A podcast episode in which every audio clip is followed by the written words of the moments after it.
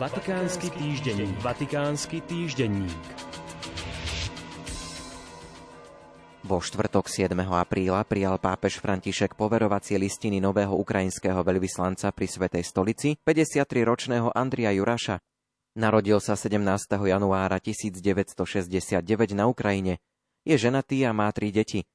V roku 1992 získal akademický titul v odbore žurnalistika na Národnej univerzite v Lvove.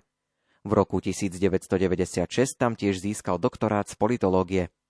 V minulosti zastával funkciu asistenta ukrajinského tlačového oddelenia na Národnej univerzite v Lvove, asistenta a neskôr prednášajúceho na katedre rozhlasu a televízie na tej istej univerzite, zástupcu riaditeľa a neskôr riaditeľa odboru pre náboženstva a národnosti Ministerstva kultúry Ukrajiny a napokon post vedúceho oddelenia pre náboženstva garantujúce právo občanov na slobodu myslenia, svedomia a náboženského vyznania na sekretariáte kabinetu ministrov Ukrajiny.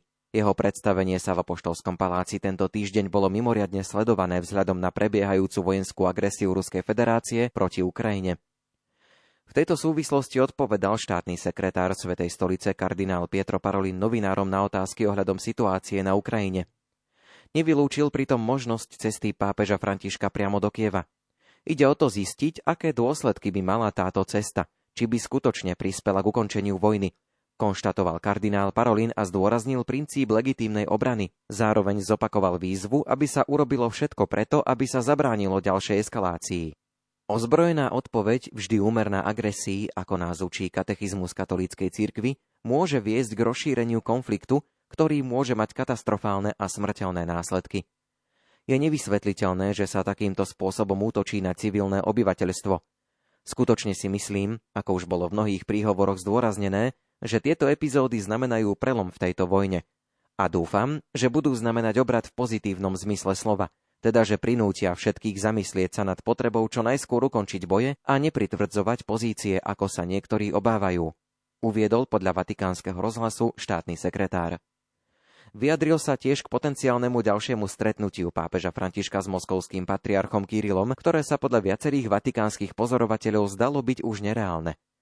Podľa kardinála Parolina sa aktuálne hľadá neutrálna pôda. Vzťahy s ruskou ortodoxnou církvou pritom označil za chúlostivé. Konkrétnou možnosťou nepriamej pápežovej prítomnosti v mieste konfliktu, ktorá zostáva v hre, je cesta sekretára pre vzťahy so štátmi, arcibiskupa Paula Richarda Gallaghera do Kieva. Ten bol pozvaný ešte pred vypuknutím vojny, kvôli ktorej musel cestu zrušiť. Podľa Parolina by mohol prísť na Ukrajinu už v blízkej budúcnosti. Nemyslím si však, že už bol stanovený dátum, doplnil. Vatikánsky týždenník. Vatikánsky týždenník.